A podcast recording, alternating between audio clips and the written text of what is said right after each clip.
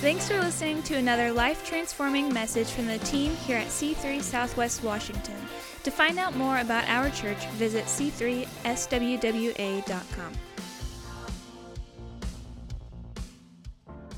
Seated, grab your Bible, and uh, thank you, worship team. Great job to our students and to our leaders for leading us into worship. Amen.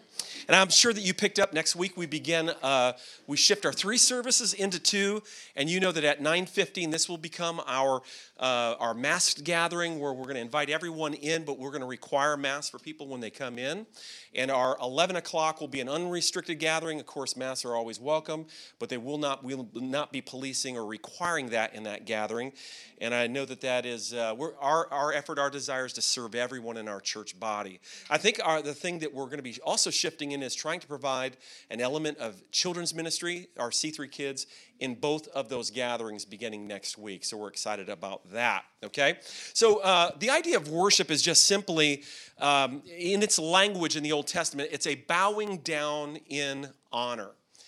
And it's a really it's a it's a posture of the heart that is reflected outwardly. It's an honoring to God and it's a a way of of navigating any situation. As you read the Bible, you'll discover that everything can be done as a form of worship. And I would even argue that everything is done as a form of worship. It's just maybe not worship to God. Sometimes we do things and we kind of bow down to ourselves or we bow down to other people, we bow down to values that we have. Uh, we bow down to society, we honor them. But the intention of Scripture is that we love the Lord our God with all our heart, strength, soul, and mind, that we have no other gods before Him. First commandment, Exodus chapter 20. And so the idea of honoring God or worshiping God is God is the one that we bow to. And as you read the New Testament, 1 Corinthians chapter 10, verse 31, it says, Whether you eat or drink or whatever you do, do all to the glory of God. And if there's anything that uh, has been valuable for me to learn in this lifetime, is that everything can be done in worship. If you think worship is just these moments where we lift our hands, where we pray, where we come together as a church family, you'd be missing what the New Testament describes. Everything can be done as a form of worship. You could drive a truck and worship God. Your skill set. Not everybody can pull triples down through the gorge or down south. Some people can't even drive their own car, okay? They got nothing on the back side of them. Um, so, uh, if you run a business, you can run your business to glorify God.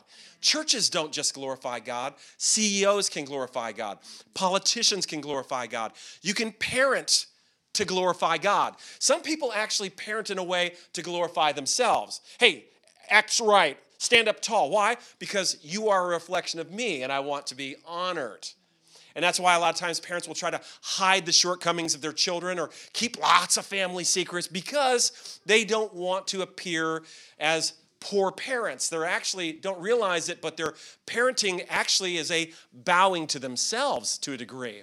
Now, not to micromanage every little aspect of our lives, but if you have a heart to worship God with whatever you do, it will come across to the heart of God as a form of worship. When you get out there and do your chores, students, because you love to do your chores, but you can actually not just do them for your parents, you can actually serve God by doing your chores well. In fact, if you put God at the front of everything that you do, everything that you do will be honorable to Him, and you'll find it will honor everyone else.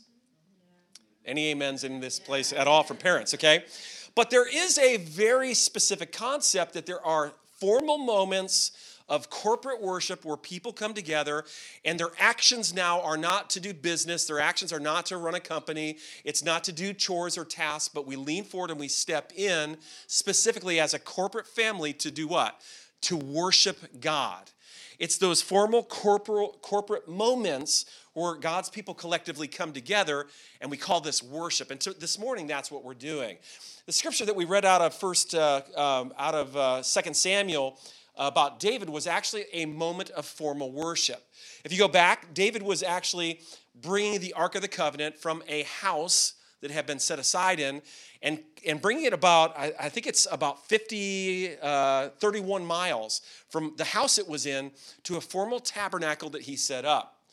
And he wanted this to be formal. His intention was as we come together, me and God's people, we're going to worship God. And in the process, we're going to bring honor and glory to God. We're going to actually bow down in everything that we do. So he gathered 30,000 soldiers, the priests, the entire nation. And on that 31,000 31 mile journey, every six paces, they sacrificed oxen and sheep. Now, the idea here wasn't just to slaughter some animals, it was actually having a barbecue, a meal, a celebration was prepared with every one of those offerings. People lining the streets for some 31,000, 31 miles, offering 54,000 plus animals. That's, that's bigger than 4th of July for any of us, right? And in the process, people lined and they followed the route. So as the route moved through, people filled in behind, and thousands and thousands of people made their way on this day as the Ark of the Covenant arrived in Jerusalem, and people were cheering and they were shouting and they were celebrating. David had set up instruments, singers, and dancers. And the cool thing was, David refused to just have a presentation. David made an invitation for all to participate. And David jumped out there in the middle of this process, and the Bible says that he was twirling and he was leaping. He was not allowing others to worship, he was inviting all to worship and step into that moment with God. In the process, at the end of the day, he blessed the people. He gave them bread, some meat, a cake, and then he sent them home. And as a little side note here, when you worship God, it's never just you pushing things out there to God as a gift. There's always things that you receive back into your life in the process. I don't know about you, but every time I worship God, I walk away with more than what I've offered. Anybody? Okay. You could participate with me this morning, okay? Okay, now the Bible is filled with similar instances of corporate worship in the Old Testament, the New Testament, including detailed instructions. Uh, uh, and, and some of this was incorporated in what David did, but we also see it in other places in Scripture. There's prayer. And it's not the quiet, put your hands in your pockets. It's prayer out loud, everybody praying along uh, by the priest and by the audience alike. There is singing. And then there is clapping. And it's probably not the little golf clap. Oh, that was amazing. It's stinging clapping where your hands feel like they're about to, to burst open on fire as you're applauding what you see, but also the King of Heaven, right? And we see clapping, we see the raising of hands, we see choirs, we see performances. New Testament, there's the act of communion this beautiful celebration of a meal where not the priest is eating the meal and we all stand back and watch, but we as the family, we celebrate together and we participate in it. We see also in the New Testament the reading of scripture, preaching and teaching, and, the, and we see the function in the New Testament of supernatural gifts. There's this idea that God is going to hover down on his people, and there's going to be some supernatural moments that take place as God meets with his people. Do you understand that those of you who are at home, those of you who are in this room, there is also someone else that is here? And if he's not, let's go home. Anybody? You ever been in one of those church services where you're like, whoa, I'm not sure where God was? I'll tell you where he was. He was behind the door that you did not open. That's a stinger for all of us. I've had those moments. Come on, man. Why doesn't the band get like the. That's not, that song doesn't work for me. Ultimately, it doesn't matter whether the song works for any of us, it's reaching out and unlocking the presence of God through our own praise and through our own worship. It's that process of bowing down that opens up the door to step into God's presence. And supernatural things happen. It was participatory, in other words, everybody had a, had a role to play, and it was also demonstrative. And I know that makes some people in some churches and some places somewhat nervous, but it was demonstrative. It wasn't hands in pockets, stand still, worship God like a statue, because that's all over the place in the Bible. Stand rigidly and glorify God, right? That's one of the prescriptions for worship. It's actually not. So let me give you a couple of points that I really want to emphasize for us here. Um, number one, we lean into biblical forms of demonstrative worship by design. It is not just what we do, it is actually who we are. And I say that because in the process of all that's going on in the world, in, in our church and online, and people stepping into our, our gatherings, coming from different places, maybe never been in church, to also um, having been at a church that's a little, little less active than we are, and we're always pushing that envelope, we want you to know that this is by design. We are, we are energetic and we we raise our hands and we sing out loud and we challenge you to sing and we challenge you to raise your hands, not because it's just a thing that we do, because at the core of who we are, this is a deep, owned value. Amen? You know, my background was going to church for about six years as a teenager, the longest 45 minutes of my life, and that's all it was. My pastor's message was the longest 15 minutes. And who has ever heard me speak for only 15 minutes, right? But the, the idea there was that going into church, I watched church take place. I watched worship take place by a choir and instrumental uh, do a presentation, a pastor speak. He took the communion. And we stood out on the outside looking in. And in the process, I have to be really honest with you, and this is my fault as well. I did not ever experience the presence of God there. I never had an encounter with God. I never had a moment of aha. I never had a moment where I was like, whoa, what is, what is that feeling? I never looked around at me and was inspired by the other way people scowled with their hands in their pockets, wondering, when is this going to be over? It never inspired me to want to be there. Yeah. Then I remember the time when I walked into a crazy church like ours, where people were in the audience were louder than the people on the platform where they, it's the 80s, so they had tambourines and they were kind of doing their thing. Most of them didn't have rhythm, but in the process, the people were actually singing the songs. They were singing them like they had value. When someone was preaching, they said amen. Why, why would they do that? Because they were not listening to a message, they were participating in what God was saying. That's a key. That's why I challenge you to say amen. Not so that my ego gets stroked, so that you step into what God is saying to you. It's why, uh, in the process, understanding that we were created to worship God, um, but sometimes we, we don't worship God because we don't recognize the opportunity. And we want to give you the opportunity every time you walk into this place. It's part of the reason why we corporately gather. Our actual um, we're adamant about this that once you experience the presence of God for yourself, you will never be the same. It's just the reality. I am fully convinced that you could have any argument against God that you could come up with. And the moment for the first time in your life you step in and experience God, it will change that argument and you'll be convinced for the rest of your life that there is a God. He loves me and I want to serve him, right? And so that is why we push in that arena. In fact, you'll notice that not only do we create the opportunity, but we're always encouraging and we're always coaching your participation. And to be really honest with you, that could be frustrating for you. I actually had a discussion with somebody one time who told me, I don't appreciate when the worship leader's like, hey, lift your hands. I'm not gonna lift my hands because he tells me to lift my hands. I need to lift my hands when I feel moved to lift my hands. Now, I don't know about you, but I don't typically feel moved to lift my hands. I don't feel moved to exercise. I don't feel moved to save money. I don't feel, when I was, um, Corey coaches wrestling, most of your wrestlers don't feel like practicing. They don't feel like doing push ups, but when they do, the emotion kicks in, and then the payoff is as they participate. This is what I am of the firm belief for you here in this room, those of you at home, is that deep down in, because you've been wired to worship God, there is a desire, there's a craving to worship God. There's a deep, deep desire, but most of you need permission to do it. And the reason why is because everything in your world is pushing back against you worshiping God. It's the, it, it is the actual, the disease of this world says, uh, don't worship God. And I'll give you some reasons why in just a moment. But I actually believe that you deep down really want to. And so if it ever comes across as manipulation, good, because maybe you need to be manipulated.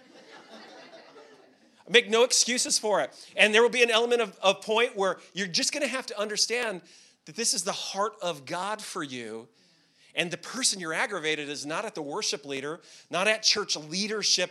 You know, when we start to pray, one thing you'll hear me say regularly is, Come on, lift up your voices. What do we got to scream in prayer all the time? No, but when we corporately come together, there's a power that is created when you pray for a number of reasons why. But prayer was meant to be corporate. When the disciples said, Teach us how to pray, Jesus taught us. It wasn't so that you learn to pray, it's so that we learn to pray together. The Lord's Prayer is not for you to pray. It's for us to pray. It's a, a model on how corporate prayer should happen. And what did he say? And when you pray, do what? Say. He didn't say, and when you pray, think. And when you pray, mm, push it out through the spiritual realm. He said, and when you pray, say. You want to know why? There is power when you say stuff. Those of you who are single, if you just try to send your love beams to the, the person you want to marry and you say, Marry me, but you say it through love beams, that person is going to break up with you after about six years and be like, moving on because you never said it. You can't just, you can't say sorry just by reflecting sorrow. There's a power in the spoken word. I am sorry. And worship's the exact same way. It's demonstrated, it's pushed out. And so we want you to pray out loud because Jesus said, when you come together corporately and you pray, if you want to be effective in your prayer, you got to say something. And believe it or not, that is completely for it was completely foreign to me one day. Walking into church, come on, everybody lift up your voice. Well, what am I supposed to say? Talk to God. What if I don't do it right? What if somebody hears me? What if I get tripped up in my words? Right? I mean, can you imagine your grand, my grandchild saying to me, I would talk to you, Grandpa, but I just don't want to mess it up? There is no messing it up.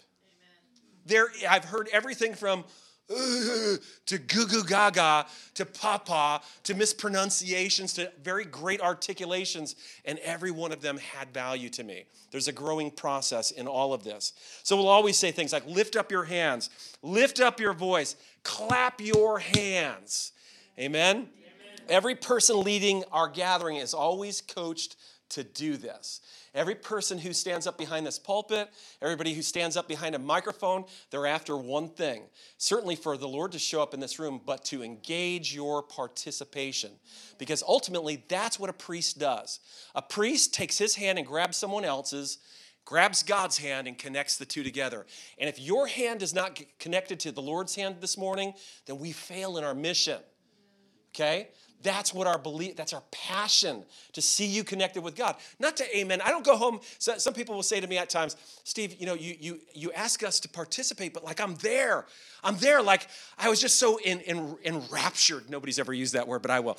I'm so enraptured by what you said. Look, I can see your eyes. I know that you're connected, but your vocal participation isn't for me. That's a thing you got to grab onto. It's not for me. I'm not just saying, I'm not saying, oh, that's good to, to, to Jenny while she's taking up the offering. I'm saying it so that everyone else hears it.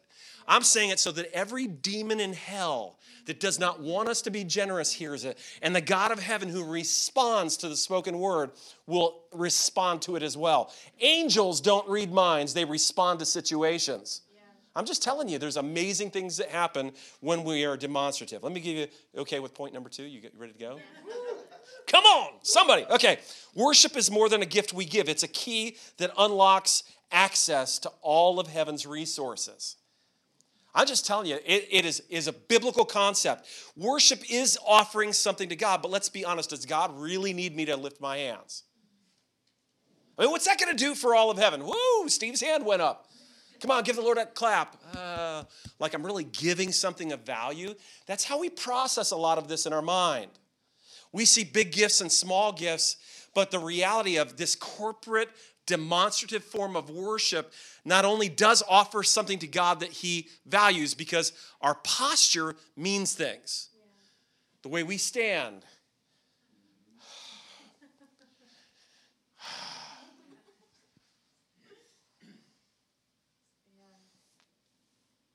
These things mean things, right?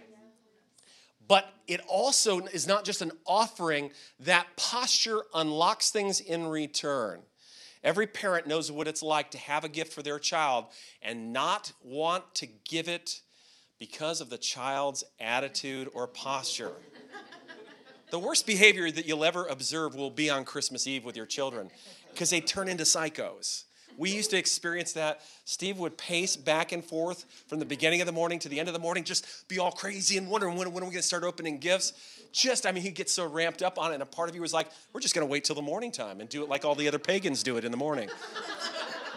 Little plug for Christmas Eve there. Jesus, Jesus got his gifts at nighttime because the men traveled and they saw the star. It wasn't daytime. Open your gifts in the evening. Anyways, worship does more than offer gifts to God. Worship gives a physical hear this a physical and an emotional and a spiritual access to God.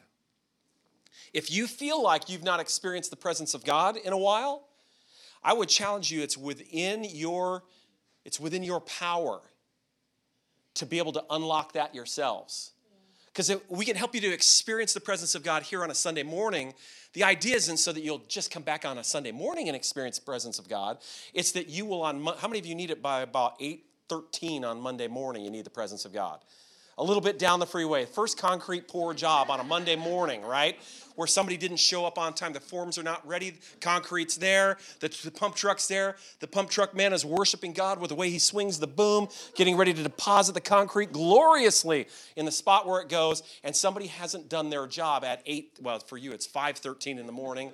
And there's that moment where, like, God, I need your presence right here and right now. And if you understand how to access the presence of God, what do you do? You lean forward at that moment and you turn the knob, and His presence fills your car on the way to work. His presence fills your cab. His presence fills your Zoom call with your teachers, if that's it, it is possible, okay, on a Zoom call. It's it's in a crazy office setting. It's in looking at maybe some of the realities of your life. It's that moment of worship that brings God's presence, and it's meant to be more than just a key that unlocks his presence. All of heaven unlocks when he's there. Jesus did not feed multitudes that he was not standing in. There's no other recorded multitude that gathered 5,000 people in a miraculous hall of fish and bread happened as they stood there. Miracles happen where the presence of God is. I'm just telling you, in your home with your spouse, with your kids in their bedroom, with your finances, you bring the presence of God into any place. And you can expect the miraculous touch of God gets all over that thing. Psalm 100, verses 3 through 4, beautiful portion of scripture. It says, Know that the Lord, He is God. It is He who made us, and we are His. We are His people. And it paints the picture of us being the sheep of His pasture. He's the shepherd, we're the sheep. And it goes on to say, enter his gates. In other words, you're able to, as a sheep, go into his gates using a key, and it says, enter his gates with thanksgiving and his courts with praise. Give thanks to him and bless his name. Now, a lot of people see this as something we do, and and because we're experiencing God's presence. I want you to know that this is really meant to be a formula so that when you're not experiencing the presence of God, God has given us these de- demonstrative forms of worship so that you and I can step into something we're not experiencing. When you're feeling dry, when you're feeling alone, when you're feeling, man, where is God? I'm just, I'm telling you out loud, I would challenge you. Lord, I love you. God, I honor you in this moment. Father, I lift my hands. God, I call out on you. I would challenge you to do this in your home. I would challenge you to walk around and get, get used to practicing this at home. Practice this at home. Practice raising your hands at home. Your neighbors already think you're crazy. They do. I, all of my neighbors are crazy. Some are probably watching right now. They're all crazy. And so seeing me walk around my house doing this and doing this, there's an awkward moment. Rowena comes out of the bathroom while I'm praying, and I'm like, hey, hey, how's it going?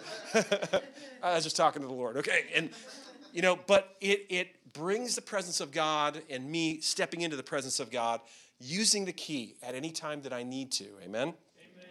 Two seconds in his presence can do more than a lifetime of study, hard work, counseling. Hard work's good, counseling's important. But I'm telling you, I'm convinced that two seconds of you in God's presence can change your physical condition like that. Ultimately, healing happens because the presence of God shows up. Yeah. That's it. Faith without God's presence is not faith. It's tangible. It's, it's a sense when I go to pray, before I go to pray for somebody who needs healing, me and God in the car, we're having a meeting. I ain't going in there without you. There's no sense. You got to go with me. And when I reach out my hands, my expectation as I lay hands on someone, as you lay hands on someone, is that God, through you, His presence, tangibly felt in their life. That's what brings healing. You know, I'll tell you a quick story. Um, Rowena and I, back in 1992, we moved to a place called Manns Choice, Pennsylvania.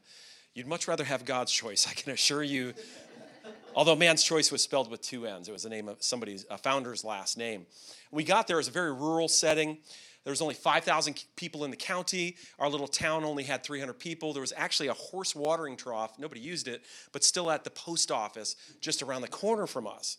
And so in our church, we had about 100, 150 people. It was a strong church in the area, not very demonstrative in the worship. And we took over student ministries. And I'm telling you, we had about six students in our youth group. And it was the toughest six kids I've ever dealt with in my life. And we've been inner city. These kids were hardened and jaded from a lifetime of being in church and not experiencing the presence of God. There is nothing that will harden somebody like that, I can assure you. And so for the first year and a half, we did everything that we could. We had one girl, her name was Trisha. She would bring her Harlequin romance book to church, which was pure evil back then, especially to read anything but the Bible. And she would read her book to the moment I said, okay, let's jump in. And she would close the book and politely put her head down on the desk because posture communicates things. You are putting me to sleep, old man. And I was only in my 20s at the time. So I remember a year and a half into this, we took our students to our denomination's big winter fest, they called it. And it was, I was excited. We took about a dozen kids. I thought, this is going to be the thing that unlocks everything. We made a bunch of youth group shirts, and back then we didn't have the cool people designing stuff. It was just me, and every one of the kids in our youth group hated the shirt I made them wear. They would put a jacket on over it and close it up. They didn't want to be identified with me. Our church, our youth group didn't want to be at this conference. And while there was 2,500 kids in the room participating, my kids sat with folded arms, heads on their knees, really spacing out. Now, I was personally embarrassed. And That's good sometimes. That'll do something good for your soul, right? Um, but I was also not shocked because what took place during this conference was performance. There was quartet, they were dressed in um, purple tuxedos. My kids are from the farm. They're up there singing four point harmony, and my kids are like, What does this have to do with me? And then there was a comedian who t- told a bunch of jokes that were funny, but there was not a sense of God is here. I remember walking away from that conference saying, I don't blame them for sitting there with their arms folded and their heads on the, you know, on, back on the chair and drooling through the whole thing. And Rowena and I talked. We said, we've got to find something that's life giving to take our kids to. And so we found, we got a flyer in the mail. It was this conference, it was in Pittsburgh, Pennsylvania. And we took six kids in a van to this conference. And I'll tell you what, was, there was no four point harmony, there were no tuxedos, there were no professional humorists. But I watched a guy step onto the platform with a guitar and crank out songs that only, Steve, it was easy three notes and then the minor. So G, C, D, A minor. For musicians, that's like, seriously? I could do that in my sleep. That's what he led with. The lights came down, the team began to sing. And I'm telling you, there was an expectation that we're going to meet with God. Yeah. Not you're going to be impressed by my harmony. Not you're going to hear my funny joke. I'm going to sell some books afterwards. It's you are not going to escape a moment of experiencing the presence of God. I heard hardened kids, I'm talking about belligerent towards the things of God, begin to join into the singing. Man, it got louder. I, I, I, am not one to turn. I don't. I don't turn around and spy on you guys during worship. I hate when pastors do that. They're like, they just want to. Well, who's the back there worshiping? That's awkward for you, right? I mean, what are you, the principal, checking to make sure I'm doing my homework correctly? But man, I could hear them singing. I could see out of the peripheral vision. And I could hear a different tone in their voice. And a breaking happened that week. It was amazing. We sat in the van after the first night and after the second night. And these kids talking about, wow, I've never felt God like that ever before. And I remember we made up our minds starting in youth group that week. Little group of 12 kids. Several kids got saved that weekend, even Sunday, after we got back from that conference. And I pulled out my guitar. Yes, I can play guitar. You don't need to hear it, but it, just trust me, it's amazing. And we had a guy who barely played electric, and another, we set up some drums. We spent some money on a sound system. And every single week in that little group of about a dozen kids, we began to worship God. And it wasn't like it wasn't six months later that we had a room full, 75 students in that room, kids coming from the high school, multiple Bible studies set up on Monday mornings before school started.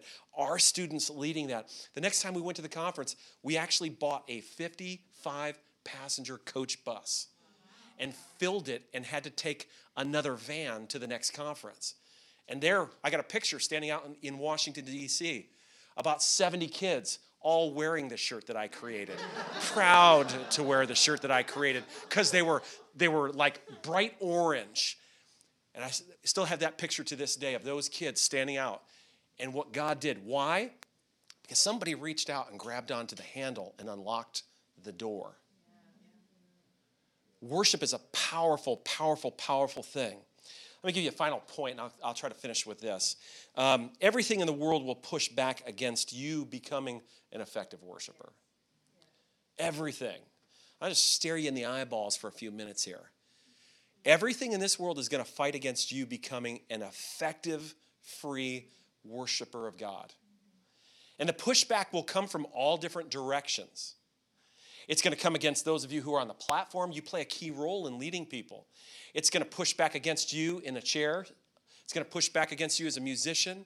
It will we'll experience a pushback just with technology. It happens all the time. You heard it this morning. Is that thing going on, right? Why? Because everything in this world is going to push back against you becoming an effective worshiper. You go to reach out to open that doorknob, there is so much at play every time you do that. There is so much at play. It is so much, there are things being opened and added to your life as you worship God that you have not even thought about. And the enemy of your soul, the world itself, does not want you to be effective. I personally believe that one of the, the uh, whether engineered by man, but definitely by the wicked one, is to keep God's people from gathering to worship. That has been the byproduct of this season. And I appreciate those of you who are at home I respect you. I did church at home as well. And I can tell you that it was a struggle to engage in, in demonstrative worship in my PJs on my couch.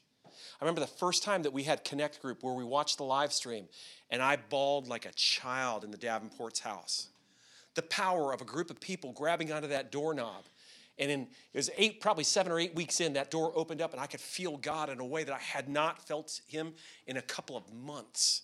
I felt like, like, like desert sand soaking it in. And it's amazing that everything will fight and push back. Here in this case, we've got the pushback David gets is from his own wife. It's remarkable. It will come at you at all different directions, either intentionally, unintentionally, visibly, or invisibly. Just even the voices in your head will fight against you it push back against you becoming an effective worshiper. So David worships before the Lord, and his wife sarcastically hits him with, um, How glorious was the king of Israel today, uncovering himself. He was wearing the, out, the garb of a priest. But she didn't like that. That's really what he wasn't. He wasn't running around in his skivvies. Okay, he, he wasn't naked. All right, he wasn't exposing himself. But as a king, he was actually wearing a priestly garment. You know, when you step into a place of worship, not everybody is going to celebrate what you're doing. Some people, as you study the life of Michal, she was deeply bitter and she struggled. I promise you, she struggled to step into the presence of God. And you being able to step into the presence of God will anger some people in your life because they don't have the freedom to do the same thing. There will be pushback. And she goes to call him out, and I love how he responds. He says, You think that's something? I'm going to become even more undignified than this. He wasn't saying, now I'm going to tear off all my clothes and streak through the neighborhood. He wasn't saying that I'm going to, I'm going to do double, triple axels instead of single, single axels. He was saying, you, you think that's something? You're wanting me to turn down the dial of my worship? I intend to turn it up. The word undignified, it means to, to advance forward, to actually become quicker and faster and to run in said, I will become even more undignified. And in several translations, while you turn the dial down, I become abased in your eyes. I'm actually going to turn up my worship. And for God and for others watching me, it will allow their volume knob to go up as well. David pushed back against the pushback. The voices that you're going to hear, and I know because I, you thought you were the only one that can hear them, right? But I can actually hear the voices as well. Um, well, you know, the Bible offers the raising of hands. It's more like a suggestion, right? Singing out loud, that's a suggestion. That's, uh, that's only for the good singers, right? Why, why do I need to pray out loud? You don't need, you've said this to yourself at times. Why does he want me to pray out loud? I could pray quietly. I know you've said that. You know why? Because I've said that. But scripture talks about praying out loud. Why?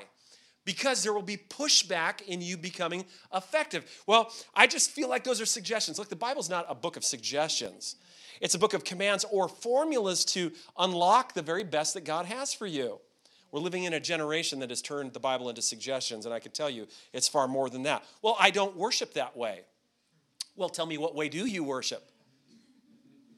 Tell me what biblical forms of worship you engage in. Well, well, I, I don't feel comfortable worshiping that way. I don't I didn't feel comfortable the first time I kissed a girl. But I got really, really good at it. With Rowena only, of course. I tell this little story the first time I ever kissed Rowena. The story grows as I tell it, but this is how it went. This is how the story goes. I, uh, I, I kissed Rowena, and I swear there was a pause, and she said, Wow. And that's what I imagine she says every time. But I can tell you the first time I ever kissed a girl, it was about as awkward as anything. It was out in front of roller skating. This girl made me kiss her while her mom sat in the car honking the horn. And then I won't even tell you what she said after she kissed me. It wasn't good, and she walked away. It was awkward and weird. There was not emotion in it. And yet, somehow, in the process, the awkwardness did not keep me from pursuing a form of affection that's incredibly valuable with the right person at the right time in the right place. Amen? I tried it and I didn't feel comfortable. Well, you grow to feel comfortable. I don't I just don't feel like it. I don't feel like it. You're more likely to act yourself into feeling than feel yourself into acting. That's the truth. You are more likely to act yourself into feeling than feel yourself into acting. Okay? Uh, there's peer pressure to do it, and I'm not going to respond to the peer pressure to do it. Well, peer pressure to do a good thing is actually good. I know some of you students, you're like, I don't want to worship God because my parents, I know they're going to see me and then they're going to make a comment in the car on the ride home. Listen, you got to milk that cow for all it's worth. You're going to find that's actually going to work in your favor. I'm not saying just worship God so they'll take you to Burger King. But there's something about kids who are stepping into God's presence that makes you want to go to Burger King afterwards, okay? We actually sometimes don't worship God because we actually feel some peer pressure not to. This creeps in at times. There's like, I don't, I don't want to be the only one to get out in front. You know what leadership is? Getting out in front when nobody's with you. It's a scary place to be. It's I'm going to worship God before you do, and I'm going to set the tone. Do you not understand that you have more power in what happens during worship in this room, in that chair where you sit, Marina, than anybody on this stage? It's pow- I'm telling you, it's powerful. It's powerful because what I watch is there's this invisible thing in between the here and there. There always will be. But our church understands it's not what we're doing, it's who we are.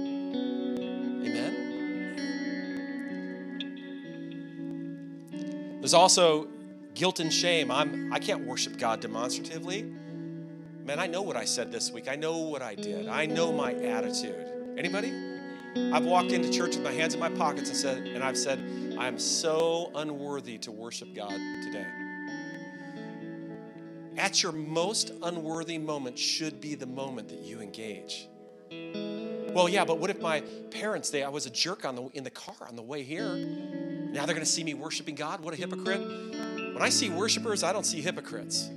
I see dirty people being cleansed. I see wrong attitudes being made right. When I am at my worst is when I need to worship the most demonstratively because of what it does. Would you stand with me? There's the, I don't want to be like that one guy, you know, the worship freak guy. Everybody knows a worship freak, right? I don't want to be like that guy. I'm going to tell you something. The older you get, the more you will uh, you will actually admire that guy. He may not have all his act together, and it may draw attention to other people who are like, what, what is he doing? I found that those types of people are valuable though because it helps to loosen up the rest of us who are so dignified in our worship. It's really called holding back. David said, I'm going to push back on all forms of pushback. He said, I'll become even more undignified than this. I just want you to just stand where you are. I'm going to pray over you, and then we're going to sing this final song. And I want to challenge you to do something, maybe after right in this moment, but also maybe in the next 28 days to come. February has 28 days, beginning tomorrow. And I want you to set aside just five minutes to worship in a way that you don't normally worship, a way that's demonstrative, a way that's biblical, a way that you're uncomfortable with. Maybe it's praying out loud. Maybe it's even stepping into prophecy. Maybe it's walking around your house and anointing your house with oil. Maybe it's standing in the backyard and quoting scripture at the top of your lungs, clapping your hands till they sting. Let this be 28 days of stepping into a new place, becoming a worshiper of God, becoming more undignified than your current dignified form of worship that you're offering to God. With your hands raised, we're going to sing a song. Father, I pray a blessing over your people. It's in Jesus' name that I pray. And everyone said, Amen. Come on, let's worship God for a few moments. Thanks for listening. To find out more about our pastors, leaders, and what we do at C3 Church, visit our website at c3swwa.com.